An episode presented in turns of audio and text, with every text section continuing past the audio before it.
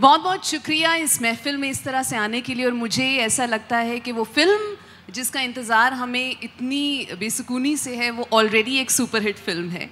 मंटो आ, film का जितना इंतज़ार हर इंसान को है आ, अब बस इंतज़ार उस उस उरूज पे है कि अब हुआ नहीं जा रहा। आज मंटो यहाँ होते तो नंदिता और नवाज़ भाई के लिए बस इतना कहते कि ये आर्टिस्ट लोग हैं। आर्टिस्ट लोग इनकी बहुत मशहूर कहानी है कभी फुर्सत हो तो ज़रूर पढ़िएगा। मेरा सबसे पहला सवाल नंदिता आपसे है। ये फ़िल्म कब आएगी?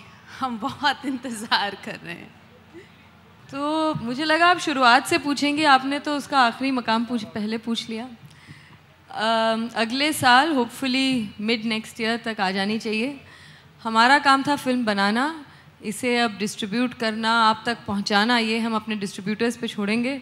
तो हम उनके उन पे डिपेंडेंट हैं बट ज़रूर आप तक पहुंचेगी इसकी हम गारंटी देते हैं। सो so, 2008 फिराक 2018 इंशाल्लाह मंटो।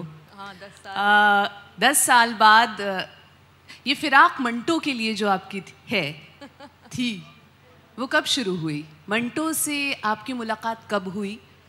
और ये ख्याल कब जहन में आया कि आप मंटो को हमें दिखाएँगी? दोनों में दूरी काफ़ी थी। मंटो से पहली बार मैं मिली श्री राम सेंटर, यहीं जो पास में है। वहाँ पर एक नाटक हो रहा था और मैं तब कॉलेज में थी और उसके बाहर जो एक छोटी सी एक बुक शॉप है, वहाँ जाके मैंने दस्तावेज़ का पूरा कलेक्शन ख़रीदा, जो पाँच उसके जो एडिशंस है। और काफ़ी कहानियाँ पढ़ी और हमेशा सोचती थी, जब एक्टिंग भी करने लगी तो सोचा कि मैं शॉर्ट फिल्म्स बनाऊँगी। पर एक फीचर फ़िल्म का आइडिया बहुत ही मतलब 2012 में ही आया, जब उनकी सेंटेनरी सेलिब्रेशन हुई। अचानक बहुत लोग उनके बारे में लिखने लगे और उनकी कहानियाँ नहीं, पर उनके अपनी ज़िंदगी के बारे में काफ़ी सारे आर्टिकल्स आने लगे। उन्होंने जो एसेज लिखे हैं, उन पे काफ़ी, जब वो मैं जब पढ़ने लगी तो मुझे लगा कि इनकी कहानियाँ नहीं, ये इंसान भी बहुत दिलचस्प है और बिल्कुल भी ऐसे नहीं लगा कि ये सत्तर साल पुरानी कहानी है। मंटो बहुत ही एक तो जाने पहचाने से लगे।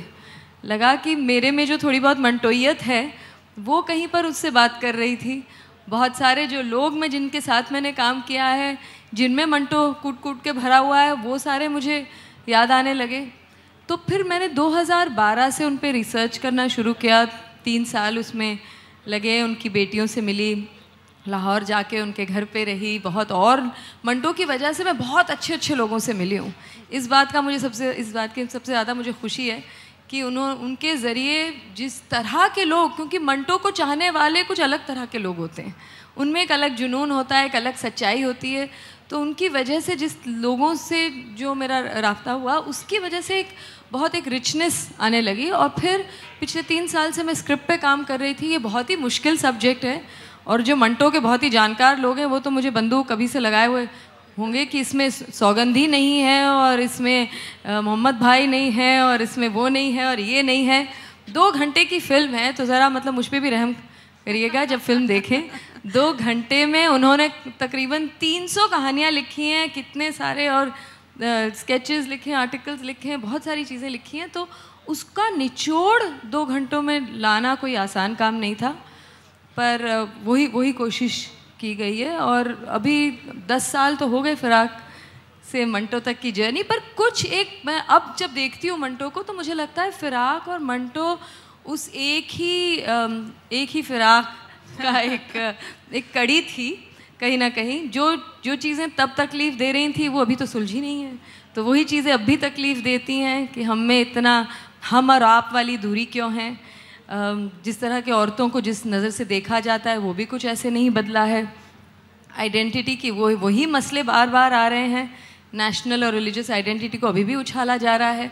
तो वही सारे मसले बार बार आते हैं तो कहीं ना कहीं मंटो को मैंने इसीलिए चुना क्योंकि मुझे आज के जो हालात थे, उन, उनसे मतलब उनको, उनके लिए कुछ अपना जवाब कहीं ढूंढना था। और मुझे मंटो में वो कहीं जवाब मिला कि मैं उनकी आड़ में छुपकर आज की जो चीज़ें हैं, जो चीज़ें मुझे तकलीफ़ देती हैं, उनके लिए मैं रिस्पॉन्ड कर सकूँ।